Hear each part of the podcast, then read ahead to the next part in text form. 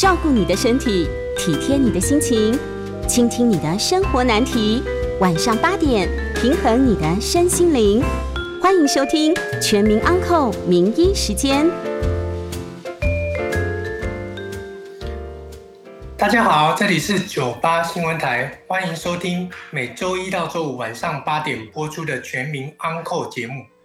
我是台北振兴泌尿外科杨景伟医师。啊，因为疫情的关系，在家中跟各位连线主持。我们待会将在半点后接听大家的 call in，有相关的问题欢迎打电话进来。预告 call in 专线是八三六九三三九八八三六九三三九八。今天要讨论的主题是天气炎热，没事多喝水，喝水多健康。我们都知道这个啊，因为这个全球气候的变迁，哦，我们整个地球都不断的在越变越温暖，啊，很明显的看到这个我们这个北极圈的冰啊越融融的越来越少，所以很重要的一个特征就是说，我们的高热哦是一个我们一个现在气候变迁所最直接影响到我们的一个。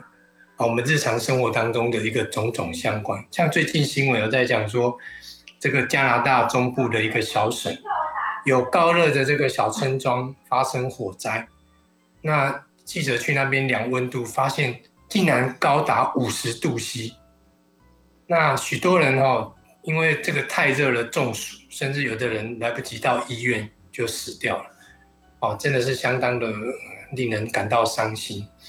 那不单是加拿大，还有像我们看到这个美国的加州大火，还有澳洲澳洲的这个大火，这个火是不断的烧的不停，而且因为天气越来越热，所以我们知道民众就会开始开冷气，哦，然后用电。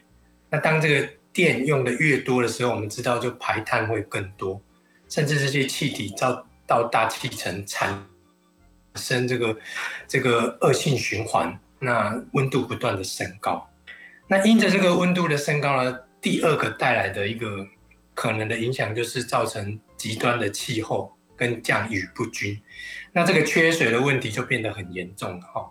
前一阵子这个还没有发生新冠肺炎，就知道我们台湾的中南部都缺水哦，很多水库那个水位都降到不到百分之十，甚至有些地方啊，他们都是要。每一周要两天停水，哦，那因为没有水的关系，我们才知道说哇，原来有水是非常幸福的。甚至最近不单是台湾，连全世界各地，像美国最著名的这个胡佛大水库，啊，最近报道也说，它这个水库也是开始缺水，因为没有雨水的关系，只剩下平时的大概四分之一的量。所以，因此呢，这个水非常的重要。如果讲到这这个水的话呢，我们知道这个水啊，是我们地球上啊这个最重要、最重要一个一个元素啊，一个物质，几乎百分之七十啊是由这个水所覆盖。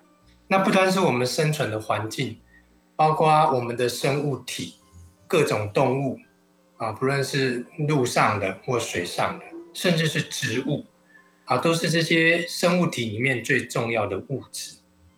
那有一天报告说，我们不吃饭的话，可能有的人一个月都还可以活得好好，但是我们如果没有喝水，啊，很少人可以活超过一个礼拜。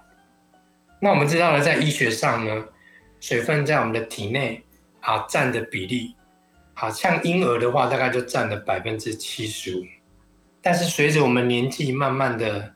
增长啊，到了老年的时候，大概水分占体内百分之五十五。那水分有多重要呢？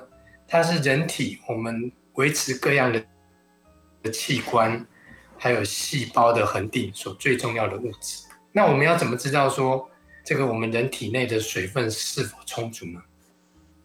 通常呢，很直接来说，当水分不足的时候，我们就会口渴啊，对不对？那那尿尿就会减少。哦，皮肤会变得比较干瘪，哦，需要喝水。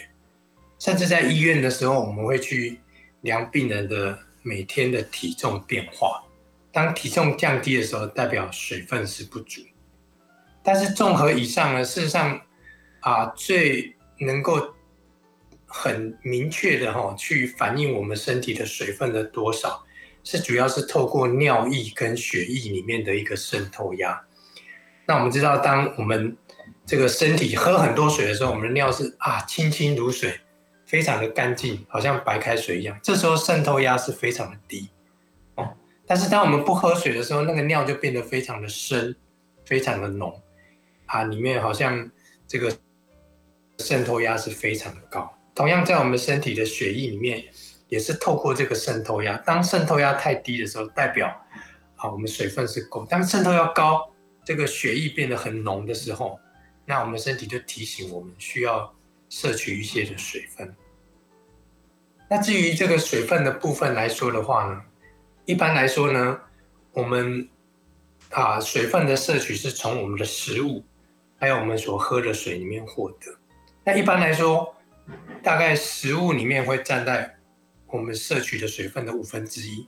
哦，那透过我们这个中枢系统精密的调节啊，人体会去感受到这个需要喝水做水分的摄取。那当然除了摄取啊进入到我们体内的，我们人体是可以从肾脏，或是我们的唾液腺或我们的汗腺，把这个水分来做一个排出的一个动作。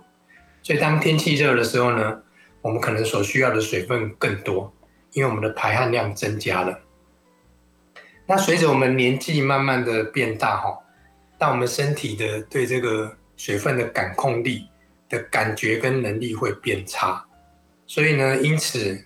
啊，常常年轻人需要他，他会知道提醒自己需要喝。但是，一般对老人家的话，他常常不知不觉不知道说，哦，原来他水分已经开始不足哦，然后这个是需要摄摄取水分的一个情况。那我们知道呢，假设说我们身体的水分不足的话呢，对我们的身体来说会造成什么样的影响？哦，曾经在各个国，美国哈有一篇这个研究了哈，它是好用来研究说小学生在上课专心的状况。那他就把它啊分成两组，那发现呢有一组是喝水喝很多，有一个水瓶在他的这个桌前，他没事就喝水。那另外一组的小朋友就是他不喜欢喝水，然后去。做他的各项的这个专注力的一个检测，那发现呢，这个没有喝水的这一群的小朋友哦，不单是他上课的时候他的短期记忆力变差，而且他对于各项的思考，甚至辨别力，还有一些操作一些物品的能力都会下降。所以这就提醒我们很重要，当我们身体缺乏的时候呢，我们的反应会变差，那我们的记忆力也会下降。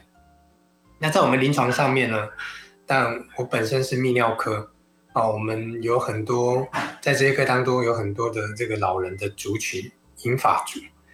那他们通常如果有脱水的时候呢，会发现他呢，好像老人家就就这样回灰，哦，然后讲不清楚，说阿妈阿妈阿妈，然后回灰他也说不上来。那有些时候，哎，早上的时候好好的，到下午的时候，哎，怎么连家人都。忘记了是谁？那通常这个叫做所谓的谵妄，谵妄就是说他的一个认知功能开始产生了一个变化。那这当中最主要的原因，其实也是跟脱水有关。所以不单是我们的脑部哦，我们身体其他的器官哦，心脏啊，我们的肠胃道、我们的内分泌哦，都会因为这个水分的缺乏而产生许多许多的影响。当然呢。里面最直接影响的就是我们的泌尿系统。那泌尿系统跟我们水分的恒定可以说是息息的相关。假设我们水分摄摄取不足的话呢，往往就会产生许多泌尿系统的一个疾病。那我们一般来看这个所谓我们的泌尿系统，包括肾脏，包括我们的膀胱，然后也包括我们的尿道。当水分不足的时候，我们就没有办法把这个毒物。排出我们的身体外面，那毒物排不出去呢，就会产生尿毒，会产生电解质不平衡，甚至严重的话会肾功能恶化，哦，会需要洗肾的状况。那过去啊，在军中当医官的时候，那常常就是在操兵的时候，有些新兵进来啊，要跑这个五千公尺。那因为天气现在越来越热嘛，所以有时候阿兵哥在大热天天下跑步，有时候来不及补充水分，就会产生所谓的中暑。那有一次哈，这个有一个阿兵哥就跑一跑就就跌倒了，然后就晕倒，那晕倒就赶快送来这个医官室，那发现哇，不单是晕倒，其实他身上根本一滴尿都没有。那这时候发现这个不对，我们那我们军中可以赶快给他吊点滴。后来赶快去送医，去急诊去去检查，发现哇，原来肾功能已经上升了，甚至产生这个所谓的横纹肌溶解的现象。还好呢，赶快给他做一些适当的静脉输液的治疗，哦，才挽救出他的这个肾脏的一个恶化的一个情形。那除了这个肾功能会影响之外呢，我们缺水对泌尿系统也会容易产生所谓的泌尿道的感染。我们知道呢，一般来说，我们的人体的尿液是无菌的，即使是偶尔有外来的细菌进入到我们的体内，但是我们体内有这个水分的排动，尿液里面有一个排动，是可以很顺利的把这些细菌带离身体，避免产生感染。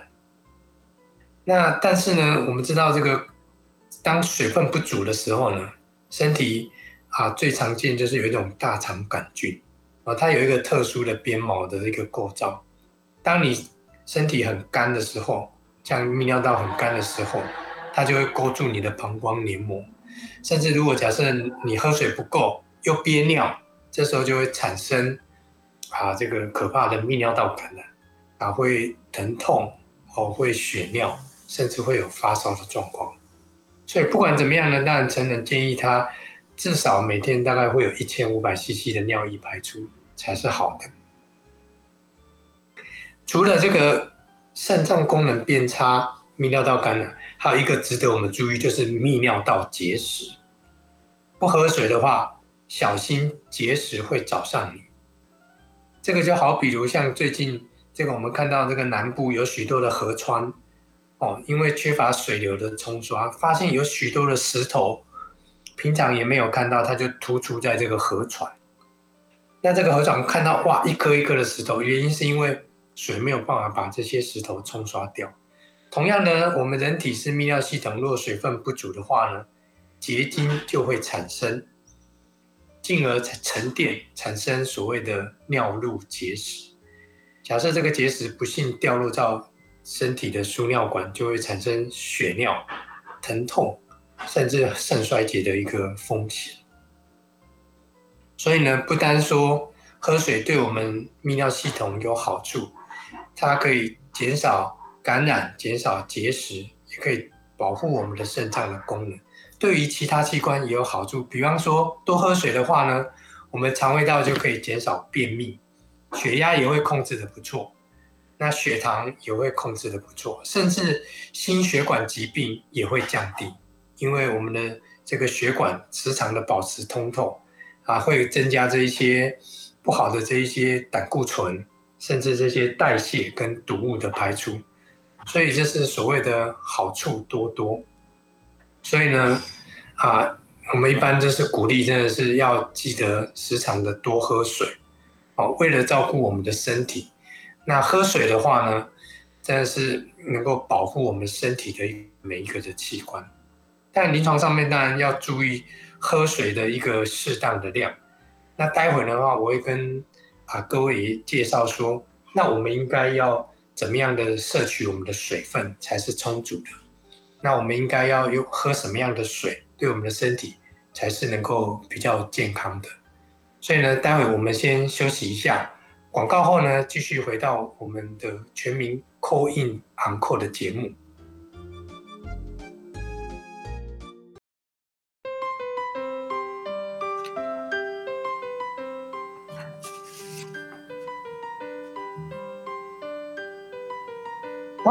欢迎回到九八新闻台全民安 e 节目，我是台北振兴医院泌尿外科杨景伟医师。日头恰牙牙，没事多喝水，喝水多健康。啊，刚刚跟各位介绍了有关这个天气炎热，还有水分对我们人体的重要性。人体在缺水的时候呢，会产生许多的啊疾病在我们各个的器中，其中影响最大的就是我们的泌尿系统。那接下来观众朋友就会问说，那我们一天的人体到底是需要多少的水分才够呢？那可以简单来说，一般来说大概是。两千到三千 CC，那我们一天一一般排汗量大概占了三百到三三百五十 CC。那如果有剧烈活动的话，或炎热的天气，排汗量会更高，有时候会达到两千 CC。比方说跑步，那有打球，那如果排汗量达到两千 CC，那我们需要更多的水分，可能就需要五千到六千 CC 的水分才够。那另外一方面来说的话，随着我们的体重比较重的话，啊，我们也需要比较多的水分。那这样到底要怎么样来算呢？我们一天的水分才够呢？哦，假设刚刚已经有说到说，其实我们一天当中食物所含的水分大概会占五分之一，那剩下的五分之四呢，就要靠我们去喝水来做补充。那下面有一个公式哈，可以教大家。一般就是把你的体重乘以三十，那就是代表我们一天所需要喝水的量。比方说呢，我是六十公斤的话，哦，那我需需要每天所需要的水分就是所谓六十乘以三十，就是一千八百 CC。那假设如果有排汗比较多的话呢，就可以增加大概三百到五百 CC 的一个水分。那当然，这个对呃一般人来说是这样如此哦。但是如果说你是年纪比较轻的，比方说三十岁以下，事实上活动量是比较大，需要的水分是比较多，所以我们公司可能会增加三十乘以四十是比较多，所以年轻人需要的水分是需要比较多的。那这样说来吼，我们就知道说。那要补充这些的水分，就是从我们的食物当中已经扣除。那这些水分当中对我们的补充很重要，但是至于要喝什么样的水呢，才能够喝的健康，而且能够喝的长久？我们知道有的人喜欢吼增加一些味道，所以可以喝茶。那有的人为了提神，然后喝咖啡，甚至有的人喝啤酒、喝红酒。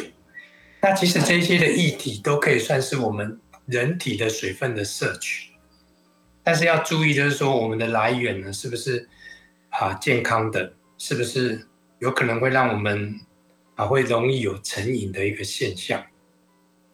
所以呢，最近哈有一个新闻，然后报道说，在网络上他说有一个韩国的一个男子哈，他二十年来哈从来就不喝水，他只喝饮料。他说：“哇，这怎么过生活啊？每天都是只喝可乐啦，只喝这一些饮料代替水。”他说：“二十年来一口水都没喝过。”啊，那但是只要口渴的时候呢，他也不喝水，甚至连吃药的时候，连配着可乐一起喝下去。那有一次他就上节目哈，节目就就跟他说：“啊，前面有一个白开水，你不会喝喝看？”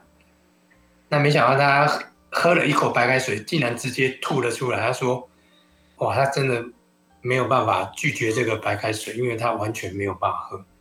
那因为长常年来他都不喝水，所以他的皮肤就变得非常的干，而且粗糙，而且他很有很严重的这个糖尿病，甚至尿路结石、胃溃疡。所以医生就警告说：你再不喝水，吼，可能就会死掉。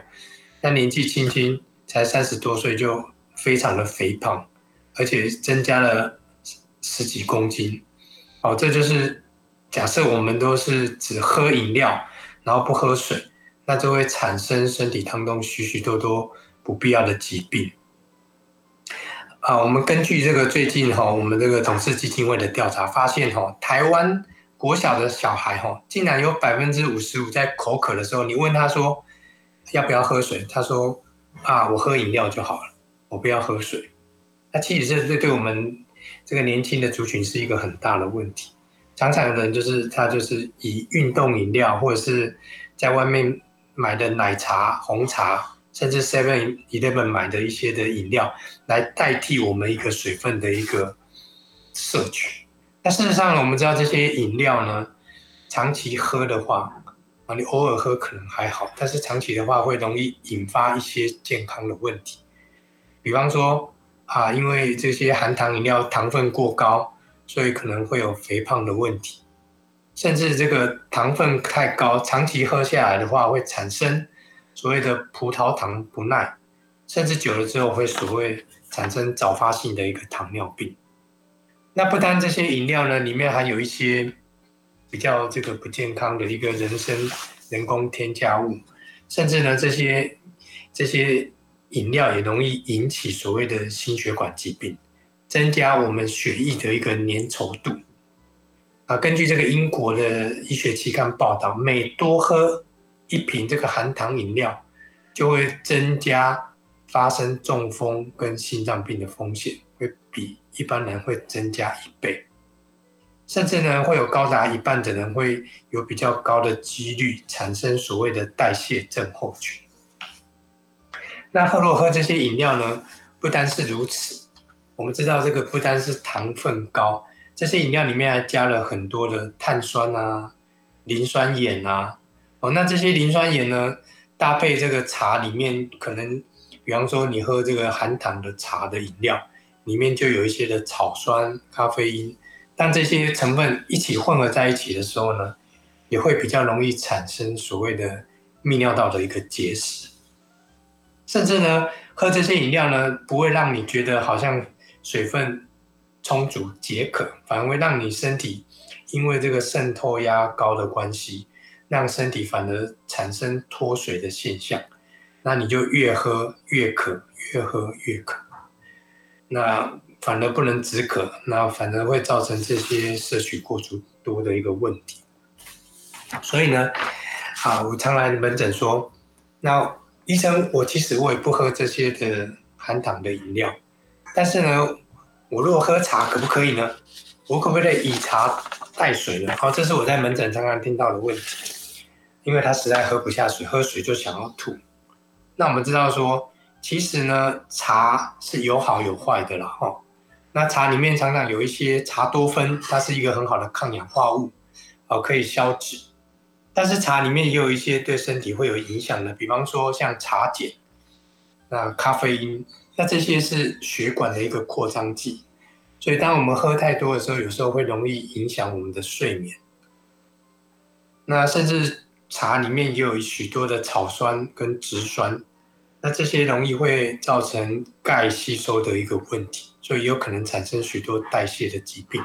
所以通常我会建议病人说，当然你能够喝开水是最好。如果你真的要喝茶呢，那我建议就是喝淡茶。那量不要太多，一天小于六百 CC。那淡茶的话，对身体的刺激影响就会比较少。好，那有人说，那我可不可以喝这个？到底水是要喝冰的呢，还是要喝热的呢？那事实上，我会跟他说，我们最好喝水的话，不要喝太热，也不要喝太冰。为什么呢？因为你喝太热的水，我们知道说，太热的水会容易增加这个食道癌的风险。那有一个研究显示，就是说，当我们喝超过六十五度 C 以上的热水，长期喝的话呢，我们的食道的黏膜是会容易受到伤害的。那它就在长时间烫伤，烫伤久了就产生所谓的细胞病变。所以，如果有喝长期喝六十五度 C 以上，就一般得到食道癌的风险是一般没有喝的人的八倍，哦，非常的高，值得我们人啊要提醒。那有些年轻人都说，医生，那我真的不喜欢喝热水，因为喝热水就觉得身体好热，都会流汗。那我可不可以喝冰水呢？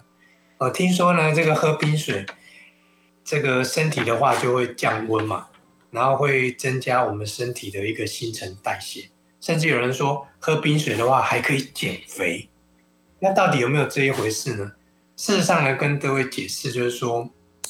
啊，当我们喝冰水的时候，的确可以增加少部分的新陈代谢，但是我们知道这个水一下去，经过食道到我们的胃，事实上立刻就会变成温水，所以它只会短暂的减少你身体的代谢，但长期来说，事实上并没有办法长期增加你新陈代谢的一个状况。但是很重要的一个研究就是说，当我们身体假设是缺水的话，每缺少身体所需水分的百分之一，就会造成我们的代谢下降。所以当你水分不足的时候呢，你的代谢下降，代谢下降当然就会产生不必要的一个脂肪，那反而会容易产生肥胖的一个问题。所以呢，当然我建议大家能够喝水还是喝温水最好，更何况如果有的。啊，女性如果经期来的时候喝冰水，或者是说有气喘的、咳嗽的，啊，有而且这个冰水也是容易产生血管收缩，啊，事实上对身体来说或多或少也可能会造成一些的影响。所以啊，跟大家能够分享这个有关喝水的一些的尝试。那我们先休息一下，待会广告过后能够接受观众的一个口音。啊，欢迎有相关这个喝水健康的问题，能够来到我们的扣印专线，是八三六九三三九八八三六九三三九八。我们先休息一下。欢迎回到九八新闻台全民安 e 节目，我是台北振兴泌尿外科杨景伟医师。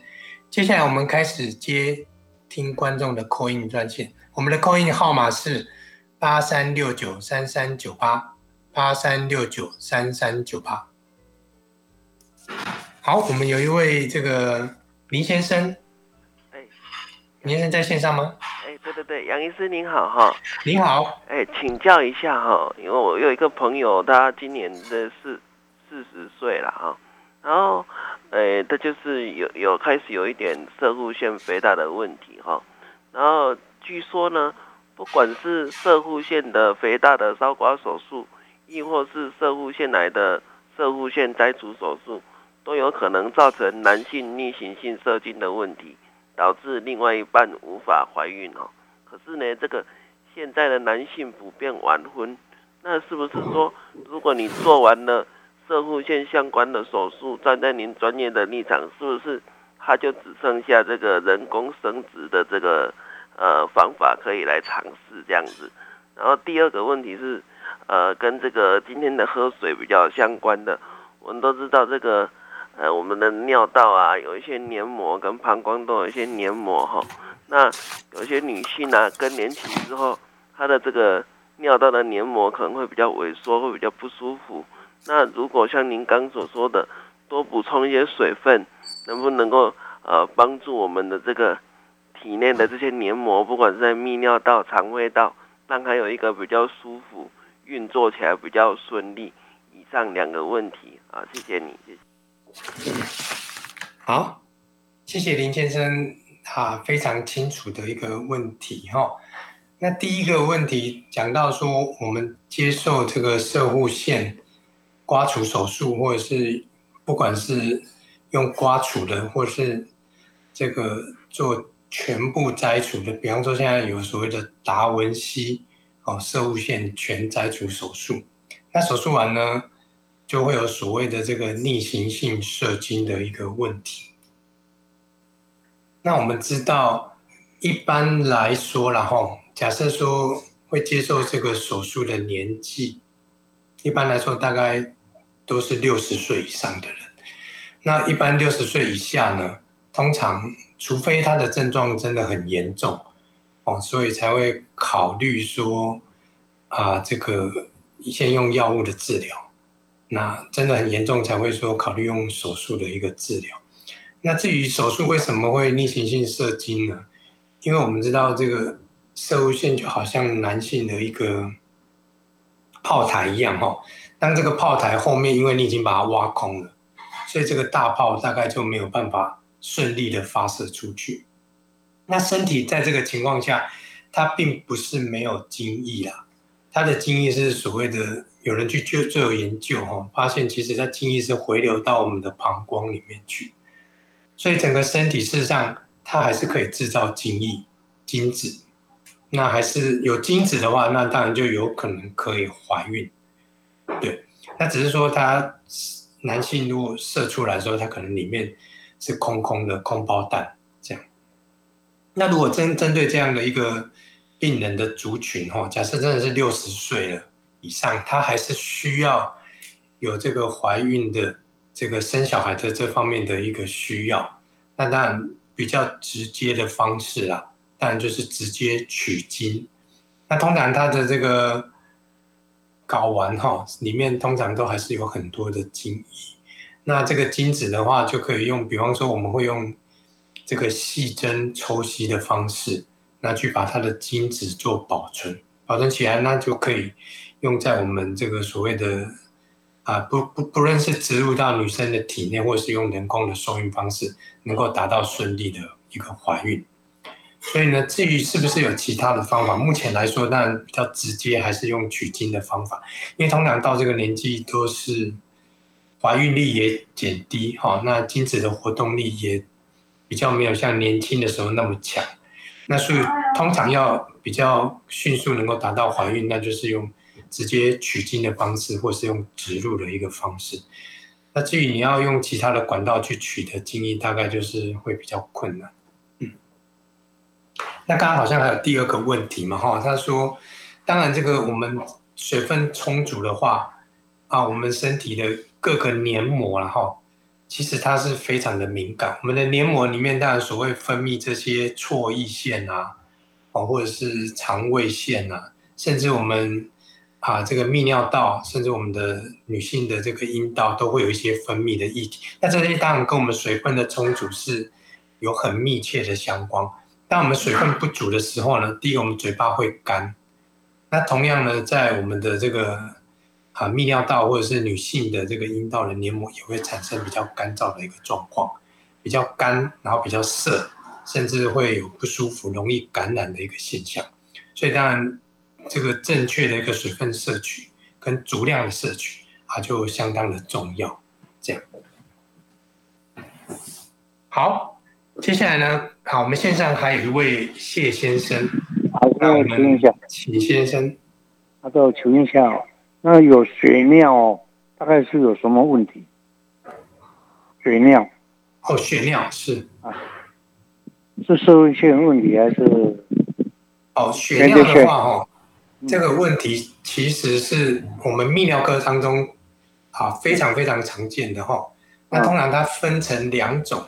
一种叫做显微性的血尿，就是说你肉眼看不到，哦，但是医生说你验尿的时候你没有发现有红血球。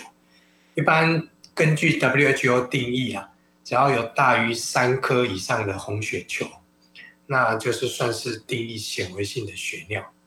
那另外一种是叫做肉眼性的血尿，肉眼性就是说哇，你这个一尿下去就看到整个都是红的，啊，毋庸置疑这个就是血尿。啊，当然这两个。严重度是有差，那但临床上面需要去看说，那到底什么原因造成他血尿呢？那我们通常会分成两个族群啊，比方说比较年轻的，那另外一个就是比较年长，比方说五六十岁以上的。那如果年轻的族群，第一个考量当然就是说，这个有血尿的状况，第一个要考虑是不是有泌尿道感染。假设感染很厉害的话呢，我们黏膜就会出血，就会有血尿的状况。啊，这年轻女性很常见。那另外，泌尿道的结石在年轻也是蛮常见的，要检查是不是有结石产生。那至于这个五六十岁以上如果有这个血尿的状况，当然要考量，就是说是不是有可能除了结石感染之外，有没有可能有长东西的可能？那不然。照理说，泌尿道应该都是很干净，不会看到有红血球，所以我们需要进一步，比方说做一些摄影，做一些电脑断层，甚至做内视镜的检查，去排除啊有这样讲恶性肿瘤的可能。啊，以上啊应该有回答到这个谢先生的问题。好，哎，我们线上还有一位林先生，是医师你好，哎，你好，你好，嗯，呃，这样有听见哈？是，我我七十九岁，大约八年前哈，有做那个射物线电疗三十九次。那最最近几年来，那尿失禁蛮蛮严重，蛮不方便哈。那我们医疗方面可不可以用那个肉毒杆菌？那健保有没有给付？那肉毒杆菌打进去多久可以维持多久？哦，那请那健保有没有给付？那请医师呃解释一下好吗？谢谢。好，谢谢这个林先生的问题哈。那一般这个。做过这个电疗，而且做过蛮多次的哈，所以后续可能会有这个失禁的状况。但我们射物线的手术不单是电疗或手术都有可能会这样。那临床上面大部分都是先用药物来控制的。那因为尿失禁也有它的那个严重程度的一个差别。那一般来说，如果轻微吼。我们用一些神经的抑制剂，或是膀胱过动的抑制剂，通常就可以达到说它的一个漏尿的次数减少。有时候时候啊，必须就是在比你比较剧烈有运动的情况下，它才会漏。那但如果有一些是比较严重的，哈，比方说走路就漏，或者是啊，有的人持续的漏。那当然，这时候是不是需要用啊肉毒杆菌去做注射？因为肉毒杆菌，我们先要知道它的原理了哈。它原理是打在这个膀胱的壁上，对不对？那通常这个肉毒杆菌是用来治疗这个所谓的，比方说膀胱过动哦，甚至有这个间质性膀胱炎，它膀胱会一直不自主的收缩，然后产生这个。这个一直频尿尿急的现象，这时候肉毒打进去，然后抑制它的收缩，让它这个尿急频尿的症状能够改善。那如果您本身是漏尿的问题，如果肉毒打在膀胱上面，可能效果可能就不一定是那么的好哦。那如果说这个这个打在这个所谓的膀胱颈，去抑制这个漏尿。那目前上面临床上面使用的也不太多，并没有那么多，所以呢，目前来说啊，我不知道，就我所知，目前来说，这个健保的部分应该是还没有开放这方面的一个注射的一个治疗。那至于治疗方面，呃，它效果如何，但还是有待去商榷了哈。我不知道这样有没有回答这个这个林先生的问题。欢迎回到九八新闻台全民 Uncle 节目，我是台北振兴医院泌尿外科杨景伟医师。接下来继续接听观众的 call in 电话，call in 号码是八三六九三三九八八三六九三三九八。那刚刚跟各位讲到这个有关这个热水跟冰水的问题，那当然。啊，最好是能够喝温温的水，不要太热，也不要太冰，啊，避免对身体产生啊一些不好的一个现象还有作用。那一般来说呢，常常啊，我也会听到在我的门诊的时候，啊，会有病患问说：“哎，那医生啊，医生啊，请问如果我我喝气泡水是不是比较健康？而且人家听说吼，这个气泡水喝了还可以。”减肥哦，是不是有这样？那事实上我们来想想看哈，那气泡水事实上它到底什么是气泡水？事实上，气泡水就是在我们一般的这个矿泉水里面哈，再加入所谓的碳酸，那碳酸呢就会产生有气泡的一个作用。当在气温低的情况下呢，它就是溶解在水里。当你打开的时候，那个压力释放的时候，那气泡就跟着跑出来。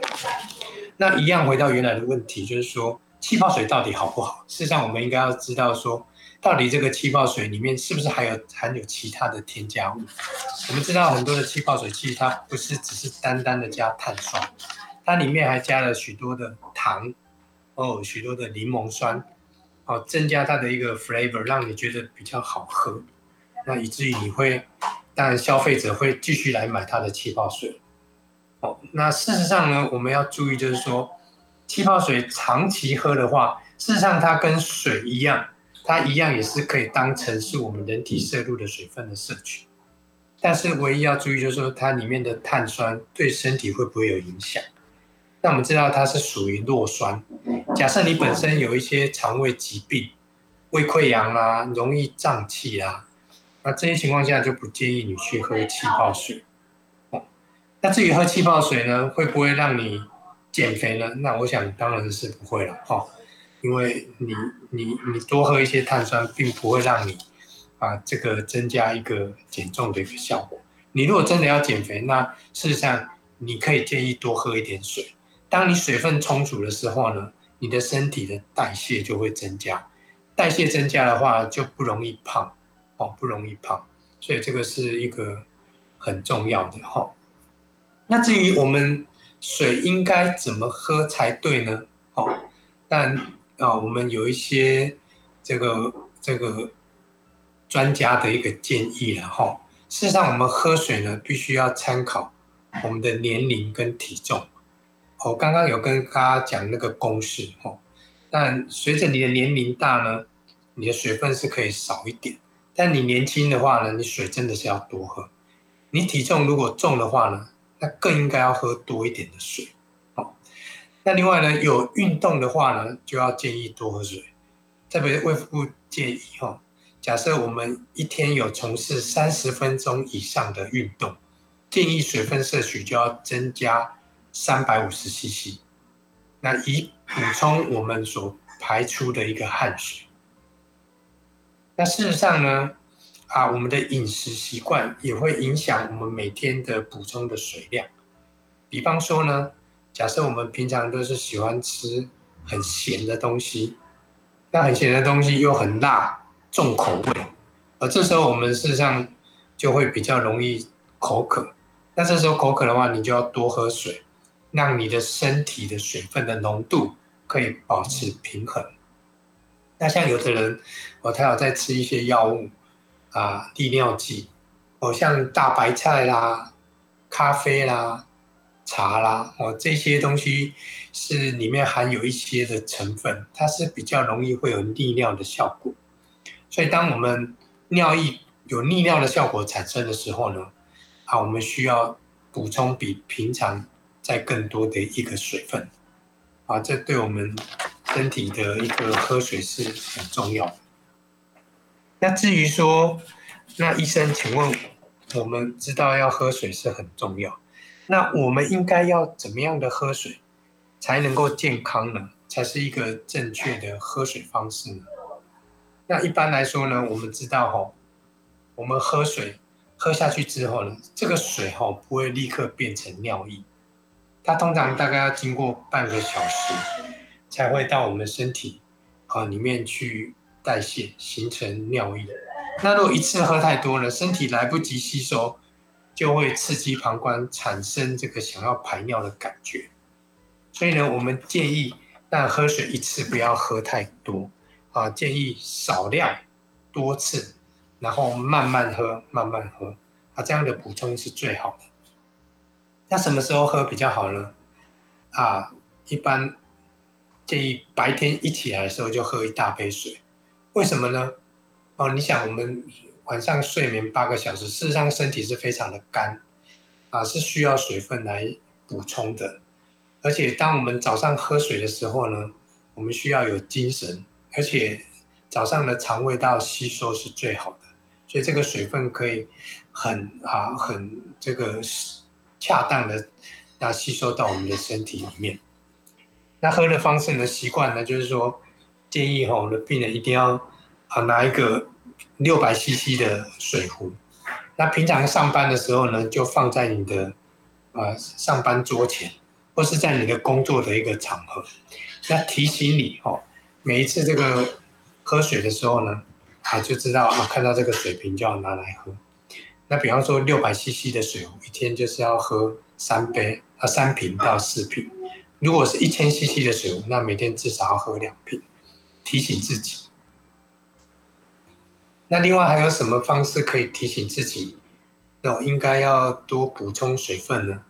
那还有一个就是说，根据你自己的排尿的颜色，那如果说你今天起来发现自己的排尿的颜色怎么很深哦，然后尿量很少，那这个情况下代表你的水分身体是不足的，这时候你必须要多补充水分。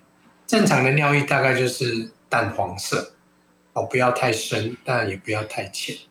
那这个情况下代表你的很简单的一个一个评估，你的身体的水分是充足的。那至于说，啊，有些人就是说很奇怪哈，他就是不喜欢喝水，然后他就觉得说，医生啊，医生啊，我不渴啊，我就是不会想要喝水啊，哦，那而且喝水我也觉得不好喝，那我通常会跟他说，其实为什么你会不可能？有可能就是说你的运动量不足。我们身体事实上想要喝水，必须要有一个这个缺水的一个状态。那当你整天如果坐在办公桌，哦，然后吹着冷气，然后打电脑，那在这个情况下，事实上我们的水分是排出是不够的。所以呢，鼓励事实上需要走出户外走一走，然后排汗。那如果有排汗的话呢，事实上就会想要渴，渴的话就能够喝水。那这个喝水的话，就会产生所谓的代谢，促进你身体的一个健康，啊，这样是最好的。那除了这个少量多次的喝水之外呢，我们建议，让睡前的两个小时水也不要喝太多，啊，以减少这个夜尿的一个状况的一个产生。但有一个额外的话题，然后我们都知道现在这个新冠肺炎很严重哦，所以有的人就说啊，你打完疫苗哦，需要多喝水哦，把你身上的这一些疫苗的一些免疫的反应啊，能够能够达到一个最好的一个状态。甚至有人说，你多喝水的话啊，可以协助你的这个这个肠胃道，甚至你的呼吸道。让它润滑，甚至有病毒是不是可以把它冲掉？那当然，临我们在我们临床学理来说，当然病毒的感染并不会说因为你喝水它就冲掉，因为在当下的时候，可能当然就可能已经产生有感染的现象。所以目前来说，呢有研究显示，啊，我们可以多补充水分，多补充维他命 A、维他命 C、维他命 D，还有 B 六、B 十二叶酸。甚至这些微量元素，锌啊、铜啊、铁啊、硒啊，哦，这些对我们身体的免疫调控都是非常的好，可以增加我们的免疫的调节，避免这个这个新冠肺炎的一个感染。那很高兴，这个今天节目就进行到这里。